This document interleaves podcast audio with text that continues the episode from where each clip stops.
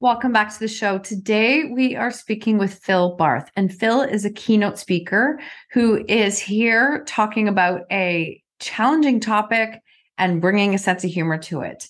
He's speaking about the side benefits of living through a heart attack.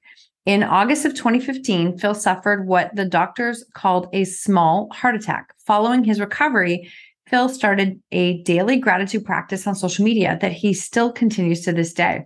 He listed a few of the small great things that happen in his life each day. And then this practice just continued to grow.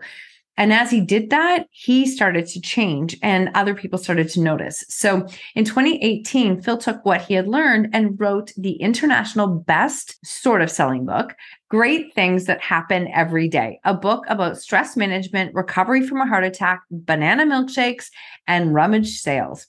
He delivers his keynote speeches on the topic of stress management and really does bring a sense of humor to a challenging topic.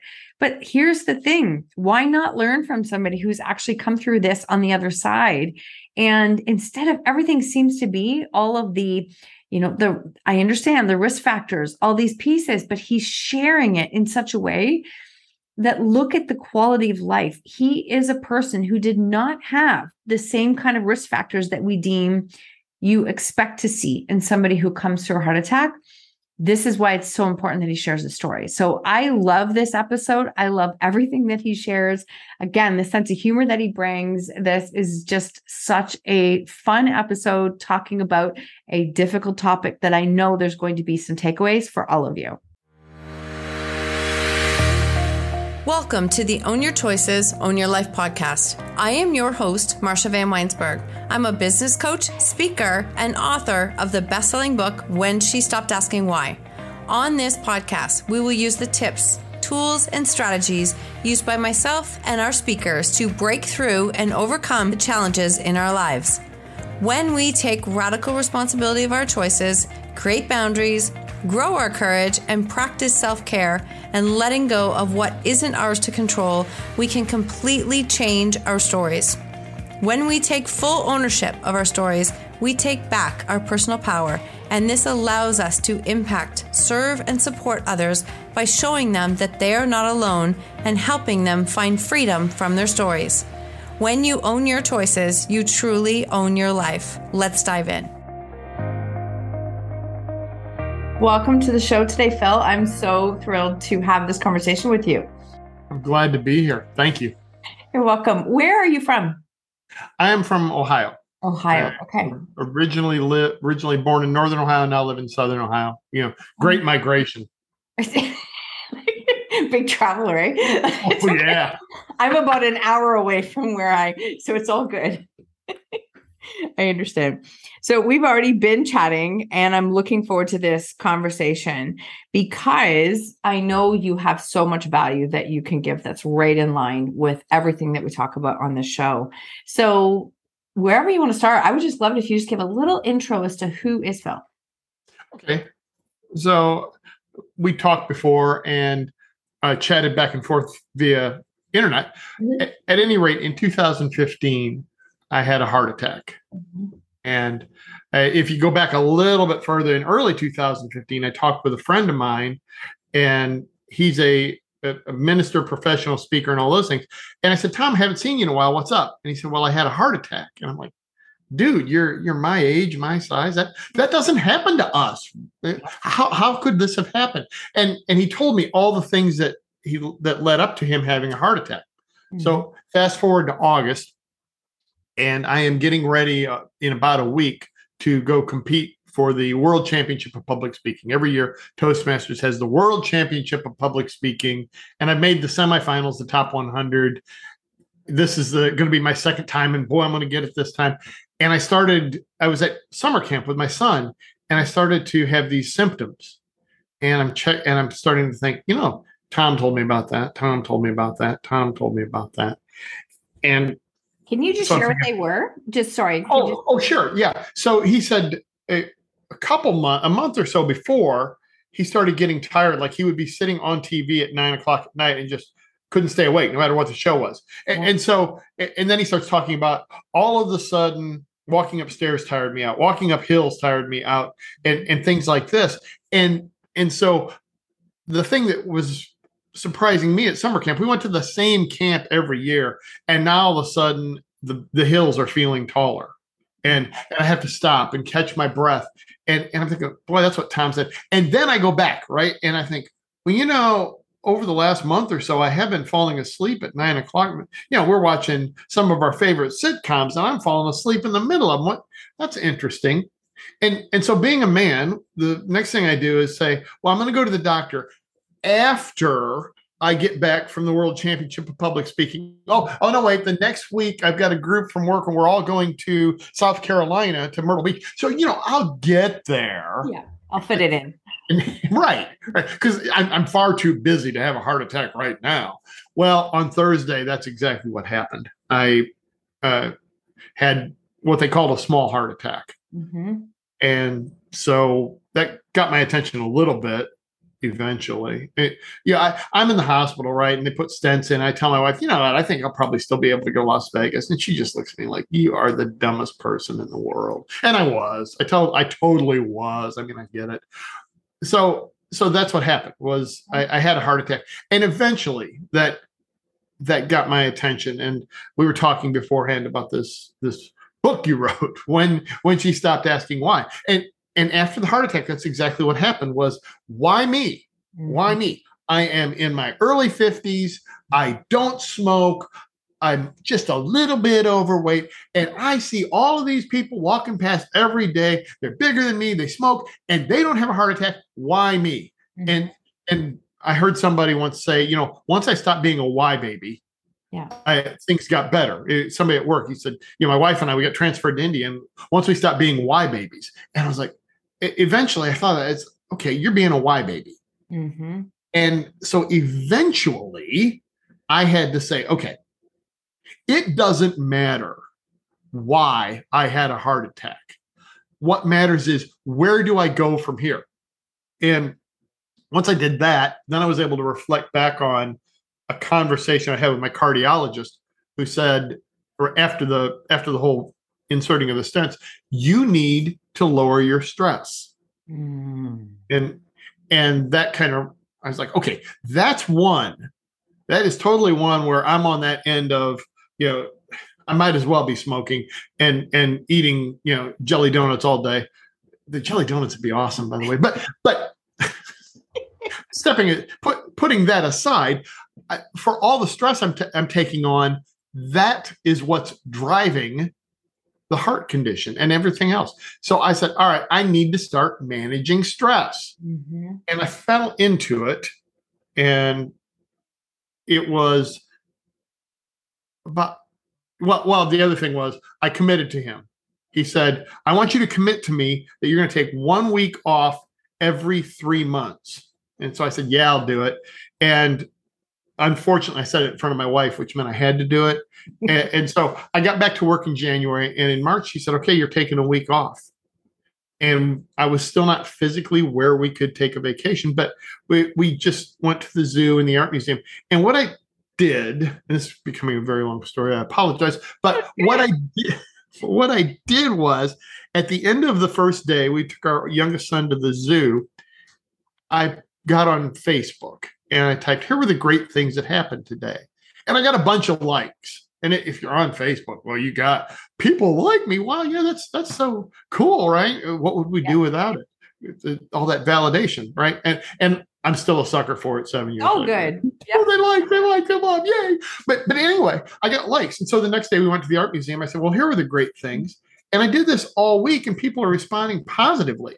Mm-hmm. And I thought, I wonder how long I could do this because next week it's back to work. And the answer is, I've been doing it for seven years now, just listing the great things that happen, mm-hmm. and and just by changing my out my outlook from looking to I got cut off in traffic, yeah, my somebody yelled at me, to here were the really good things that happened. And, and by the way, they're there all the time. I just needed to look for them. And that lowered my stress. And and so that's in a nutshell the journey from heart attack to a healthier outlook on life. Wow. Thank you for sharing all that. So you basically just by fluke started to share something that was good, got feedback, and went, huh, that feels better. I'll do it again. I'll do it again. I'll do it again. And it just continued from there. Right. You know, at first it was like, okay, what were the great things that happened today? But the more you train your brain, mm-hmm. it, eh, there's this subconscious component to it where you start finding it just like presents itself. Hey, mm-hmm. hey, that was great. Wow, cool. And and you shut down that part of your brain that looks for the negative. There are going to be negative things that happen. You know, I'm not a Pollyanna here, but you're you're training your brain to look for the positive 1st mm-hmm. and that lowers your stress.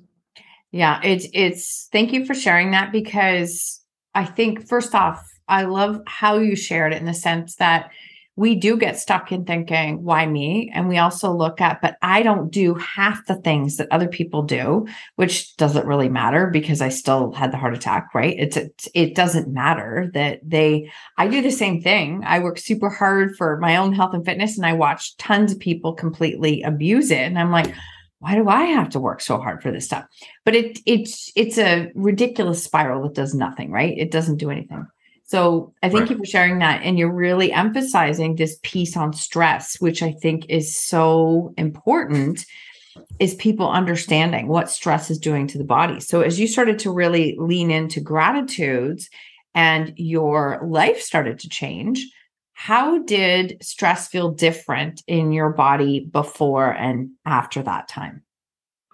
So I, I think before I just would try to take everything on, you know, and and I never like stopped to look at, oh, there's no S on my chest. You know, I'm not Superman. I, I just I you know, one of those people that, oh, I can do one more thing before I get in the car and race to the airport and and just add the, that additional stress. And it's like I was almost a stress junkie. And and the physical manifestations were like basically a caffeine addiction Mm-hmm. I'll admit it. Uh, it. And that was the other thing the doctor said. The cardiologist said, you know, you can only you need to cut down to one to two cups of caffeinated coffee a day, and it's just like, oh man, you How are hitting were you me. having at that time? Do you know? Oh, uh, I had I we still have a Keurig, but yeah. I would use the Keurig to make a cup of coffee while the pot was brewing. I mean, I would just it, it was probably eight to ten, uh, just a ridiculous number a ridiculous number. You know, when I was when I was much younger, a doctor said, "Well, you, you know, coffee's okay. You can have you can have."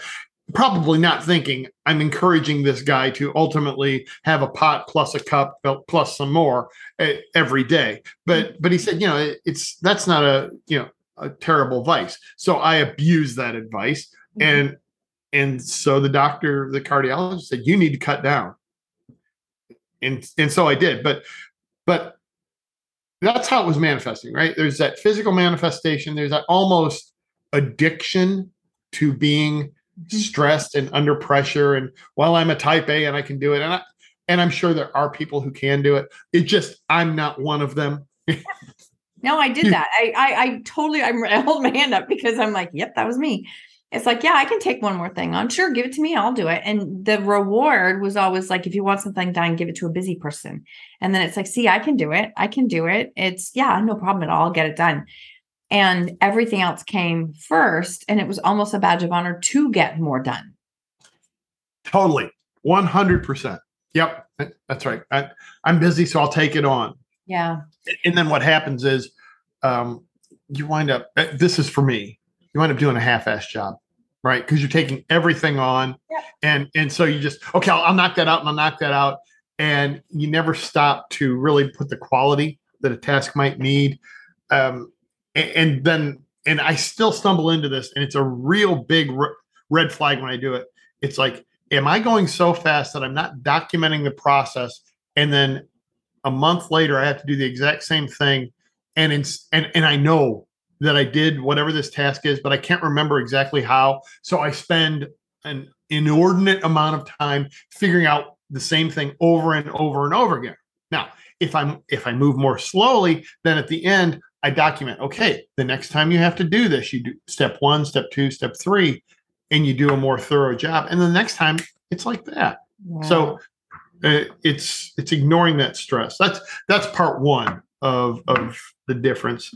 Uh, I think part two is I had to take a good look at those things that are causing stress. Are they in my area of control? You know, you get cut off in traffic. Was that in your area of control? No.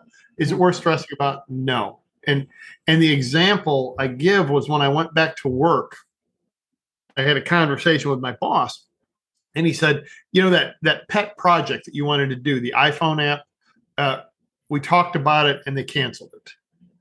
And so I said, okay.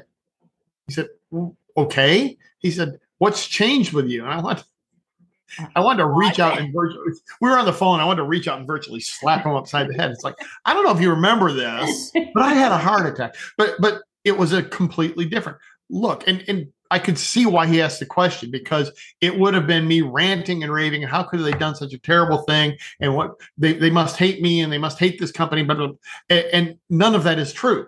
Mm-hmm. You know, they had a different way to get things done, and, and so I I just accepted it. Yeah. And once you start accepting the things that are out of your control, and and there was no way I was going to change that. There's no way you're going to change the person cutting you off in traffic. There's no way you're going to change some of the social media, you know, yipping back and forth. Once you accept that mm-hmm. and just focus on what you can change, your stress comes down again. Mm-hmm. And then you create this new base point, right? And this, and you mentioned it earlier as humans, I've been doing a lot of, I'm doing my NLP masters right now and I'm learning all about like subconscious and how our brain works. It's so fascinating. Literally feel like I've done everything the uh, opposite way for most of my life. totally honest and it's it's amazing how addicted we actually get. Our brain gets addicted to the cortisol and the adrenaline and how many times we put ourselves in that situation. It's like we create this amped up like anxiety because we are addicted to how it feels to be there. Quiet peace slow is actually uncomfortable for a lot of us. Oh yeah. Absolutely. You get and, and you obviously know way more about this than I, but you know what what I've read is that not that stress and the cortisol, the the hormone, then causes other damage to your body, and it may just not be heart problems. It it it can fuel all kinds of health issues. I don't remember the list, but but I do know, you know, there's a whole lot of things that I want to avoid in life uh, in terms of health conditions, and if I can manage my stress, that will put put me a long way down the road toward avoiding the health problems. Yeah, and I, I I love this conversation. I'm so grateful you're sharing it because I'm just going to be completely honest for a second. We like we need more men having these kinds of conversations. We need to normalize men like taking care of themselves and because i just i find more often than not i'm get like women are really speaking out more and do it which is great but we do need more men normalizing these conversations oh yeah yeah, and, and you heard me at the start where I was telling my wife we're still going to be able to go to Las Vegas, and you know I don't need to worry about all that. I got stents. I'm Superman. No, no, no, no. Mm-hmm. And and that's why I'm having the conversations too. Is I don't really want other people to have to have a heart attack to see the light but about stress and about the way you run your life. Mm-hmm. So if you could have the heart attack and make a full recovery, then I'd be like Oprah, you know, you get a heart attack and you get a heart attack and you get a heart attack and we'd all be better. But but I also recognize the fact that I was lucky in that the arteries that got blocked were not the widowmaker. You yes. Know, doctor starts talking about the widowmaker. I'm like, boy, I'll bet that's a bad one to have happen. It's so. a very bad one. We actually interviewed somebody who um 47 fitness health professional he was going in to see um, for tests for probably six months and kept saying something does not feel right and had a long history of concussions and they like they kept saying more mental health issues and depression. And he's like no it's physically and especially if somebody is in tune with their body. And right. he did end up having a massive heart attack in his house. His wife did cpr for eight eight minutes and he was less than a 6% chance to survive and he still is alive now but he very much advocates for like not just men's health but really for stress being your advocate for yourself all of those things so again i just think it's great that we have more and more men um, speaking this language yeah so you referenced one of my favorite books when you um, sent in your form and it's like the obstacle becomes the way, right? The obstacle is the way. And we get so caught up as humans in these obstacles that come in. And one of the questions I will ask myself now is like, but what if that is the way? Like, what if that's actually there for a reason? It's not a roadblock stopping you. What if it's actually the direction I'm supposed to go or I'm supposed to learn something from it? So I would love to know what that sentence phrase means for you and just how I, I know you've explained it, but I would just want to know what it means to you. So you have it, and I want to say I'm I'm flaking on the on the uh, ancient guy who who came up with that, the uh, Marcus Aurelius, yes. right? I was just Marcus say, Aurelius. looking on my bookshelf. It's a Ryan Holiday book, but I knew it wasn't his quote. It's Marcus Aurelius. You're right. Marcus Aurelius, right? So he was the emperor of Rome and had all these obstacles, and, and he was the original Stoic that said the obstacle is the is the way. Yeah. And and so you don't spend a lot of time. You know, my heart condition is is the way. So what am I going to do about that differently? I I could fight it, and I could say, well, I'm I'm not going. I'm I'm going to try to go through this brick wall that would be really dumb. And I probably wouldn't be here seven years later if I kept filling up my arteries and stressing out.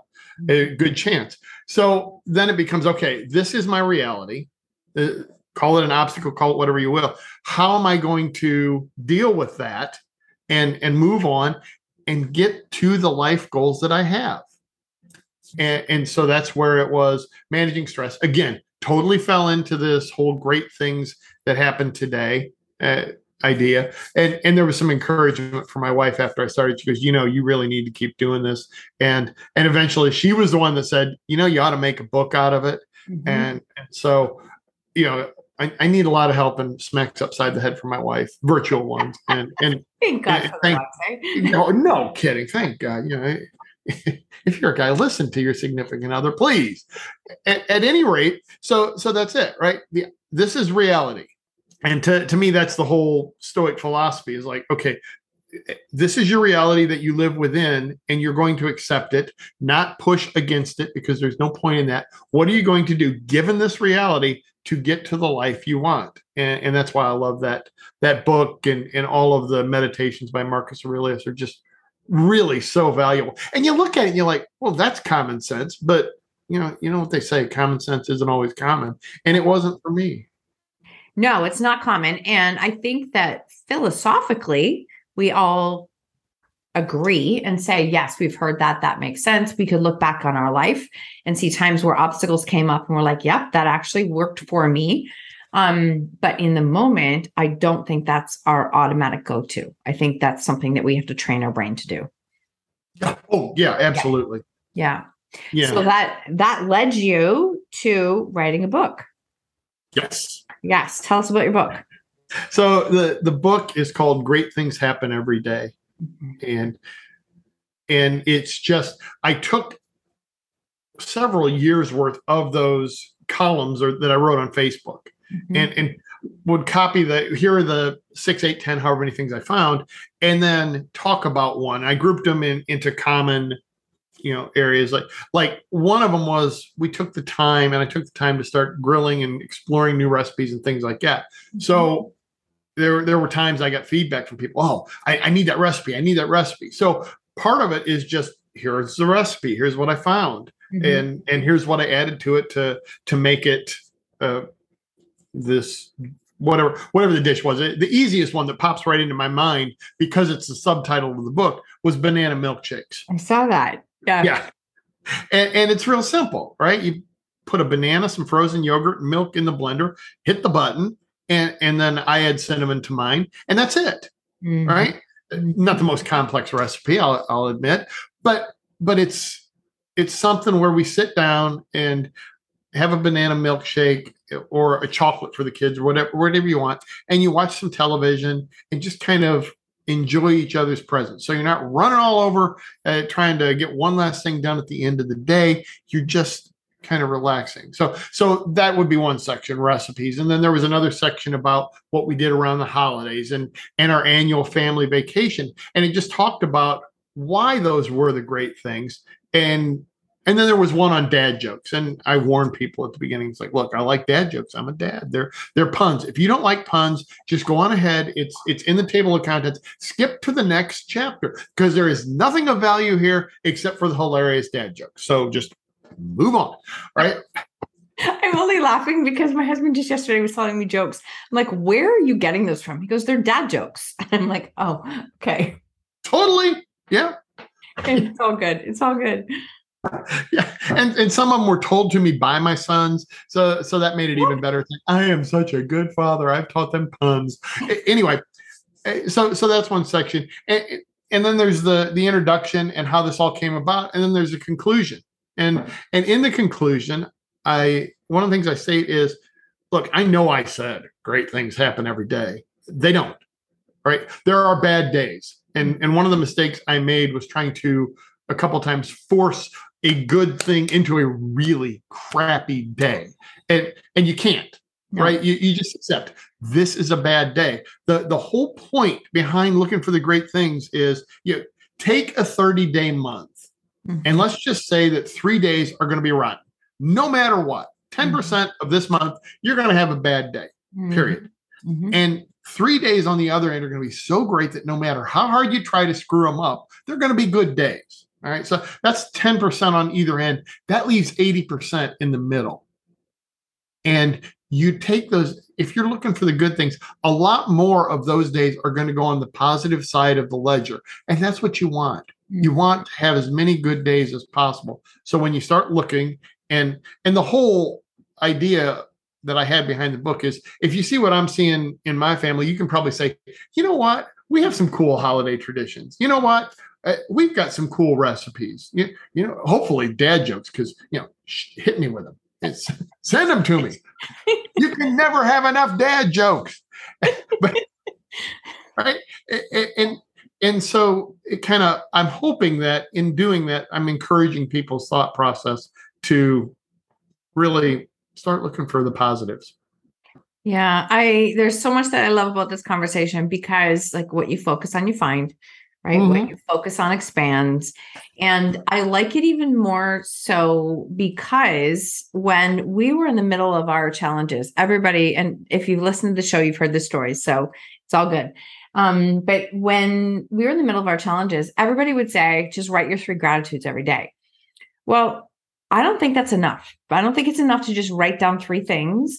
I think you actually do have to focus, like look, feel it, find those things. And sometimes those things are really small, but they build on each other. Like I, would literally, some of my gratitudes would be okay, I got out for a walk today. It was quiet. I had time for myself. I, you know, whatever. But it does start to expand. So I don't think it's as simple as just write your three gratitudes and then you're good. And I love that how you're explaining this because I do think that there's a very big distinction. Yeah. Oh, yeah. Absolutely. Yeah. Um, okay. So now moving forward, you are you still like speaking and doing three Okay. So tell us about that. So I, it's the, the side hustle at this point. Mm-hmm. Some someday to become the full time, but I am a keynote speaker mm-hmm. and I, I have two topics. One of them is on stress management and, and it, it goes anywhere from the six S's of stress management to the nine S's of stress management, depending on how much time I have. Mm-hmm. And and and it's simple stress management. You know, seek what's good in life, mm-hmm. subtract subtract the bad impact on your life.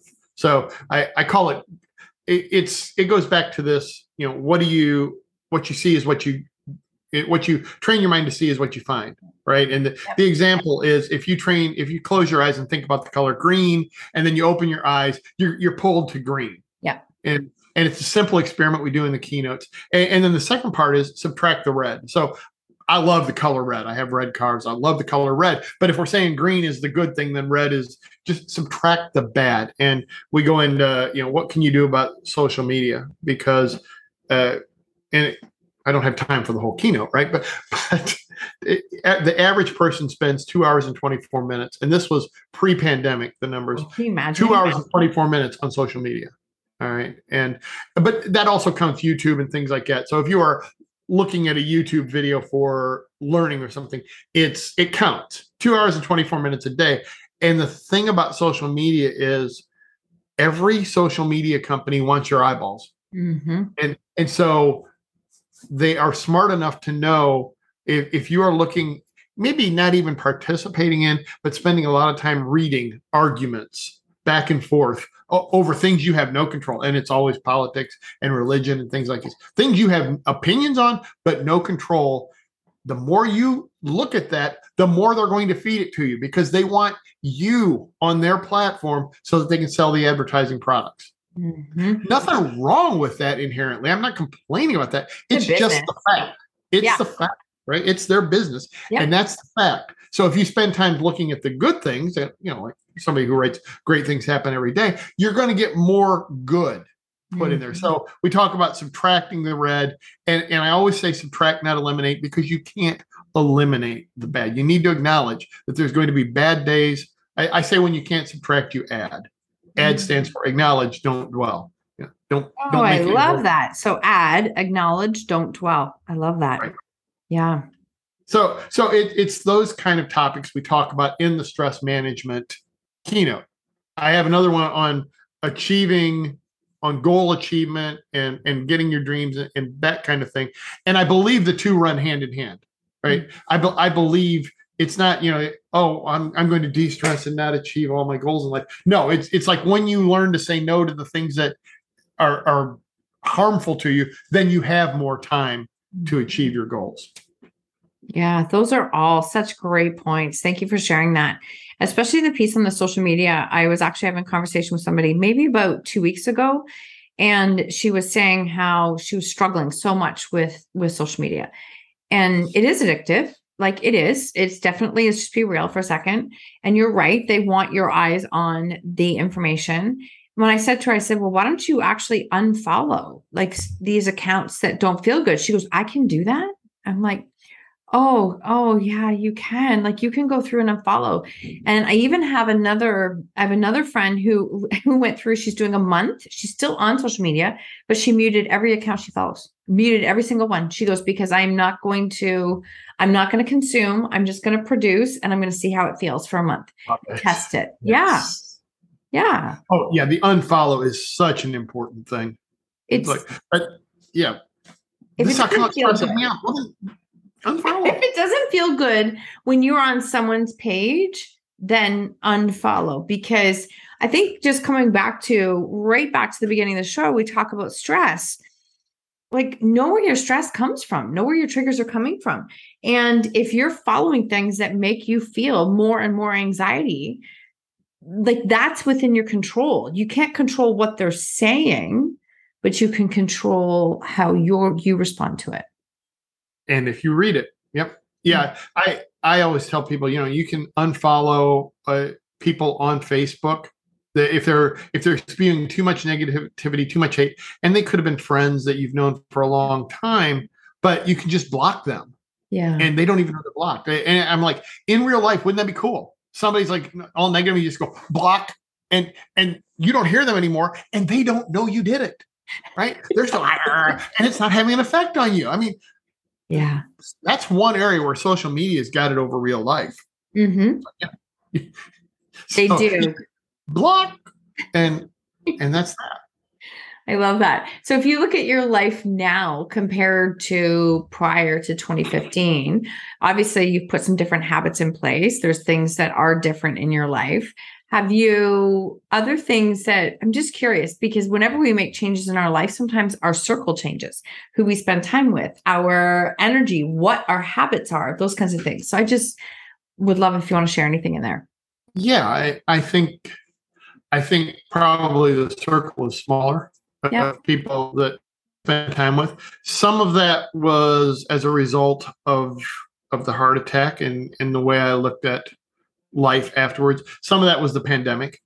Uh, yeah. You know, we we became very family focused in that time, and I I try really really hard not to lose the positives that came out of that pandemic when we were when we were very close and had time to you know I did jigsaw puzzles in the pandemic. It's like and, and it was fun. Right? I know. I also learned that dogs like to eat like one piece out of the 500 piece puzzle every time. It's like one piece is missing, and I know the dog took it. I just You find it at the end. it's like, well, it, it was close enough. I know if I had one piece left, if you hadn't eaten it, dog, right? It, right. So, Yeah. but but yeah. So it's it's a smaller circle. You know, this quote has been beaten to death, but I still like it. It- you are the sum of the five people you spend most of your time with. So mm-hmm. so so spend it with positive people. I do that.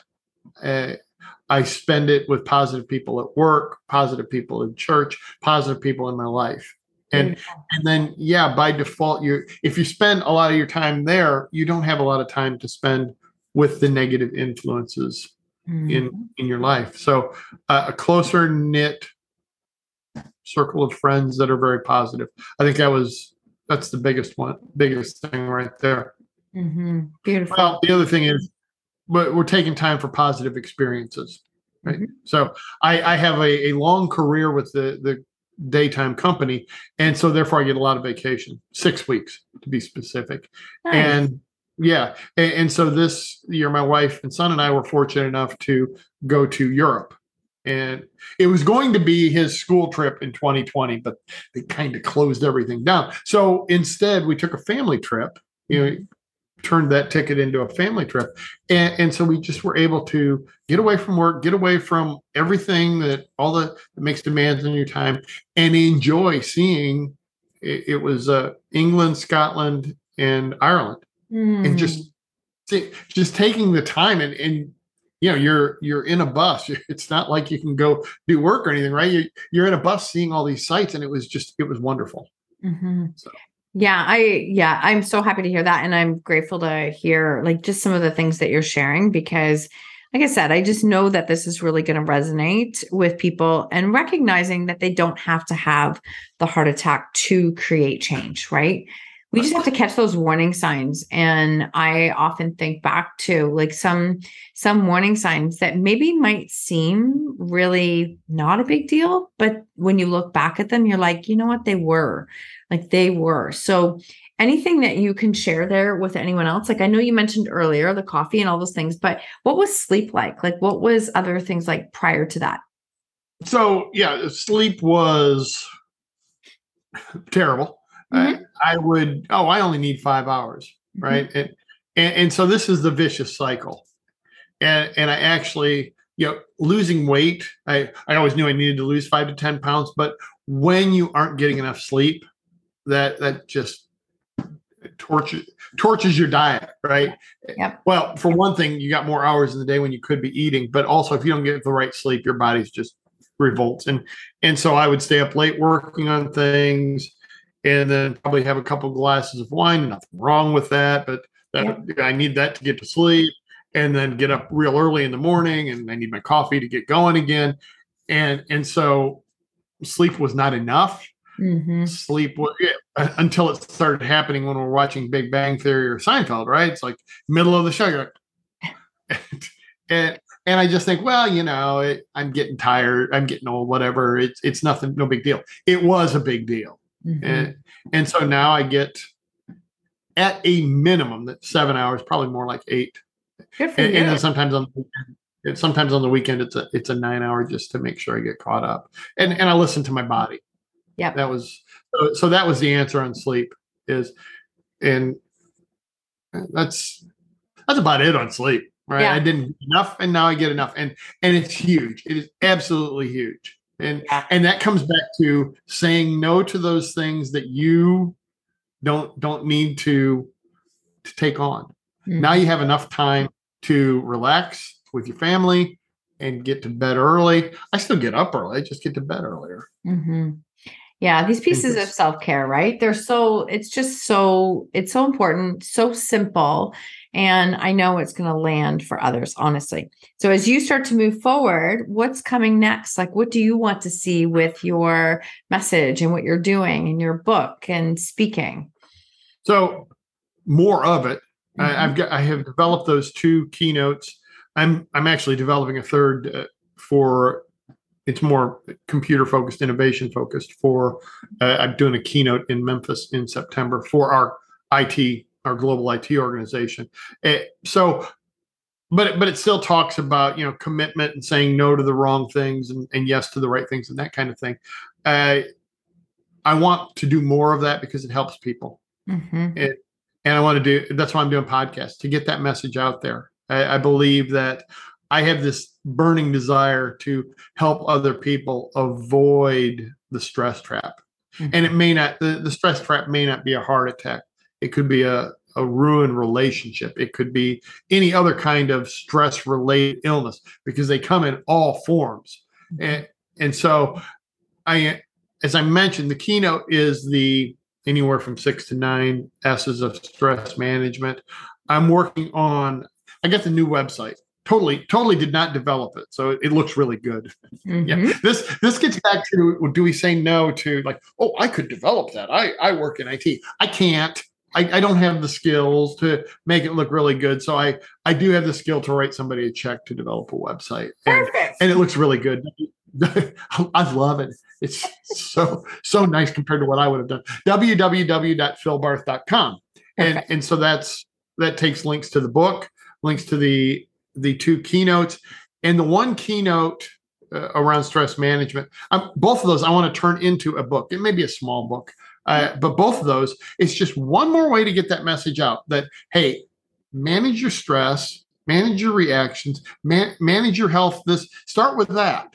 You can you know all of the rest of the stuff i believe once you start managing stress can fall into line it's easier to diet it's easier to exercise because you've taken the time to to cut the negativity out of your life mm-hmm. and and on the other side it's the goal achievement and and that gets back to there's a couple of stories you know asking my wife out for a first date was was one where you know there's a lot of stress butterflies but but that's a, a goal achievement and the other one that happened oh gosh 20 years ago, probably this year, right? Yeah, this 20 years ago was uh, the nonstop chase of being on the game show Who Wants to Be a Millionaire, and I ultimately made it in 2002.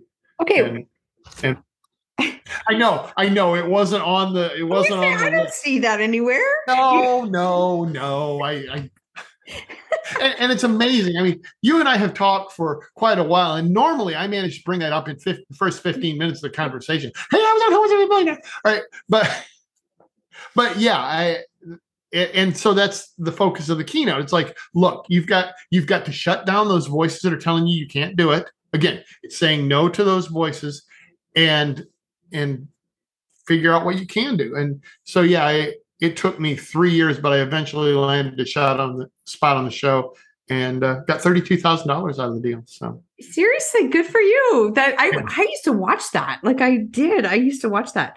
Um, what was the experience like? Oh, it, it was everything I hoped it would be. Mm-hmm. Uh, it, it uh, Meredith Vieira was the host by the time I got on, and you know how the the hosts always you know they look like such a friendly, nice person when they're on camera. She was off camera too. Mm-hmm. I mean, mm-hmm. I I was on two different shows, and and it's supposed to be a next day, right? It it is on TV, but in reality, you go back into the dressing room, you change into your other day's outfit, you come back out, right? Because they're like, we got to get this show going, we got to record four. So I come walking out, and and we're on a time crunch, right? And there's Meredith, and she's getting her hair done, and she starts talking to me, and we're ta- and they're like, come on, come on, come on. And she's busy just talking to me about my wife, my kids, and, and we're having a conversation. And they're like, we got to get going. I'm like, you tell the boss that we're having a conversation right now. so uh, it was. I, I also remember this is in the keynote. Walking into the studio, they they have you practice getting up in the chair and all that, and walking into the studio and and, and looking, going, thinking, you know, I was starting to shake, like, oh my god, this is actually going to happen. Mm-hmm. Right. For three years, I kept telling myself, you can do it, you can do it. But I can do it. Holy cow, I'm here. Right. Yeah. And, and and I was shaking. And so you get rid of all those butterflies before the actual time when you come out. And, and then the thing I told myself is look, don't think about the fact that there could be a million people watching this show. Don't think about there's a, a whole studio audience all you do is when the light when the question comes down close your eyes for a second open them up and when you open them up it's just you and a question on the monitor. Mm. There's there's no Meredith Vieira, there's no wife sitting behind you, nothing, just those two things. And that worked pretty well until I got to the $64,000 question. Remember what the I- question I- was? Oh, yes. yes, I do. Uh, I had to ask. so I, I, I blitzed, I blitzed through 10. Yeah. 10 questions. I asked the audience for help on one. Boom. $32,000 in the bank. And and at the time 32,000 was a guarantee. So you could I was going to leave with no less than 32 grand. Perfect. So before I tell you what the question was, I have to go back because in high school, I was on our high school quiz team. And we went to the semifinals of the Toledo area. It was it was a TV show. And so it lasted all year. If you kept winning, you kept coming back a few weeks or, or a month or whatever later. And every time we practiced and every time we drove to Toledo, it was like a one hour drive. The advisor would say, Somebody on this team needs to learn Greek mythology. Barth, you need to learn Greek mythology. We've got all the other subjects covered. You need to learn Greek mythology. And he just all year long. And of course, a senior boy Greek mythology ain't happening. So we, we wound up losing, but we lost on a sports question. So, you know, no Greek mythology, right? Okay. Now, here comes the $64,000 question. You, Oh. already, you already know, right? You know that this is going to be a Greek tragedy, right?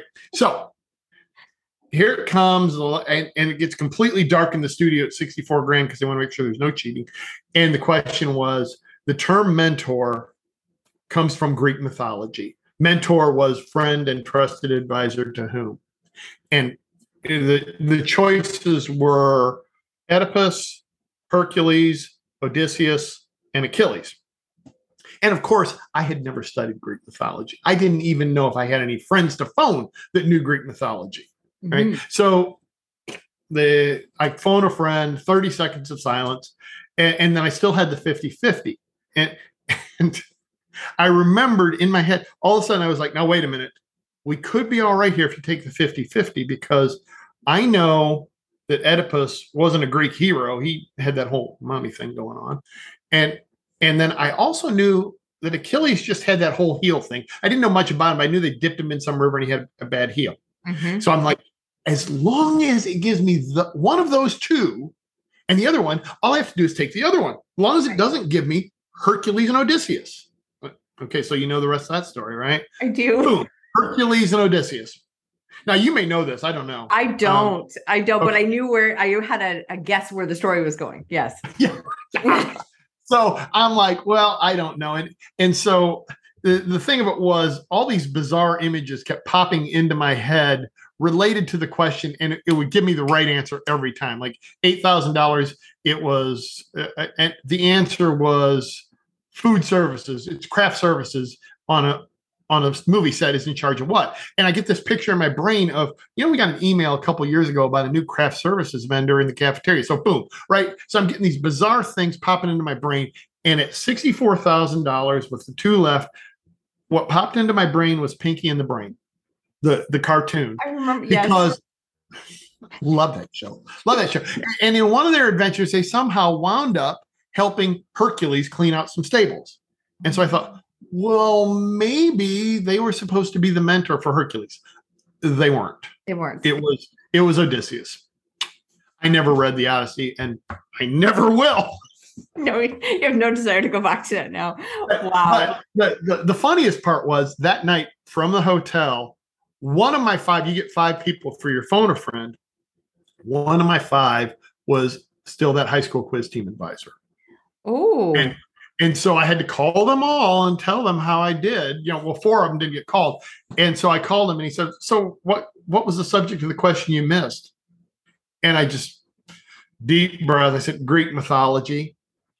And he just laughed. He goes, If you had called me, I would have spent 30 minutes laughing off at you for for not ever studying it.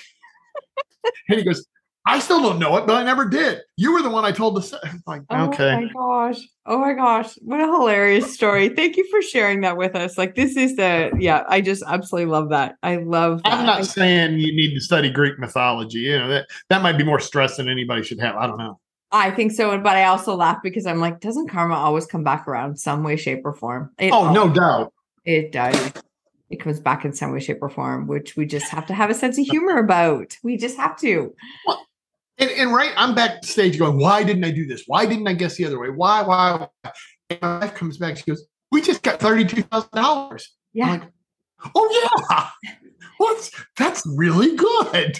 It is good. I mean, the goal, the goal was to get on the show and do as well as I could. Mm-hmm. And holy cow, 32 grand?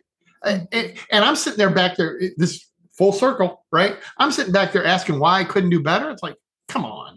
You yeah. Know, just no it, this story I, it absolutely ties into everything that we've just talked about and it's and i and i know i want that to land for people who are listening like it's the amount of time and energy we spend every day on things that we can't control that we have no like it, they actually are happening the way they're supposed to and not putting the energy into our own reaction is adding up and affecting our health in more ways than we can even even imagine 100% yep Absolutely. Yeah, this is, I have loved this conversation. It's been very, thank you for sharing your story with us. It's been entertaining. I love it. I love it. Um, we know where people can find you. I'll make sure it's all in the show notes that it's available. And I would love it. I have one more question for you is what lesson in life are you most grateful for? I'm going to summarize it because it's the lesson I learned from the heart attack. And I couldn't come up with nearly as good of a quote as uh, Gary Vee came up with. Somebody walked up to him one day. He's an entrepreneur, and, and, somebody came. Yeah, he somebody came up to him one day and said, "Give me, give me something that'll motivate me." And, and they expected some, you know, flowery motivational speech. And he looked at me and said, "You are going to die." Yeah. All right. And, and, when you think about that, and and boy, you know, it's like oh, nothing like a little heart attack to to reinforce that message. But it's like you only have so much time in this life. You don't know how much, but you only have so much, and and you're not going to get out of this alive. So mm-hmm. here's the amount of time you have. Here's what you want to do with your life. What are you going to do in that time? And what are you not going to do? I have two lists. I have the bucket list and the chuck it list. And the chuck it list is I, have got a, a big volcano drawn on my whiteboard because, and I got a whiteboard because I'm a nerd. It's a, it's a big one, right? But there's a big volcano, and there's little stick people that I, I drew them being thrown into the volcano. You know, it's sick, but but they represent here are the things in life that I am not going to take on and and they may be an opportunity or they may not be. But those are the things that have to go. So on the other side of the whiteboard all of those bucket list items the things that i feel like i am called to do i can focus on and do. And then the other piece of it is you're going to die. So you can't do it all. What are you going to do in the time that you have? And that is like i'm going to call it the million dollar question. I think it's a fantastic question. I know right cheesy, but hey, I had to. I, I, I, it is. It's a fantastic question. Like, what are you going to do? So I love it. Absolutely love this conversation. Thank you so much for being here today, Phil. Honestly, thank you for having me. This has been wonderful. Absolutely. Thank you so much for tuning in to the Own Your Choices, Own Your Life podcast. If you loved this episode, please submit a rating and review on iTunes and please share it with someone you think could benefit from hearing this message or this podcast. I love connecting and meeting you, so please screenshot the episode and tag me on social media or Instagram stories at Marsha Van W. And until next time, remember when you own your choices, you truly own your life.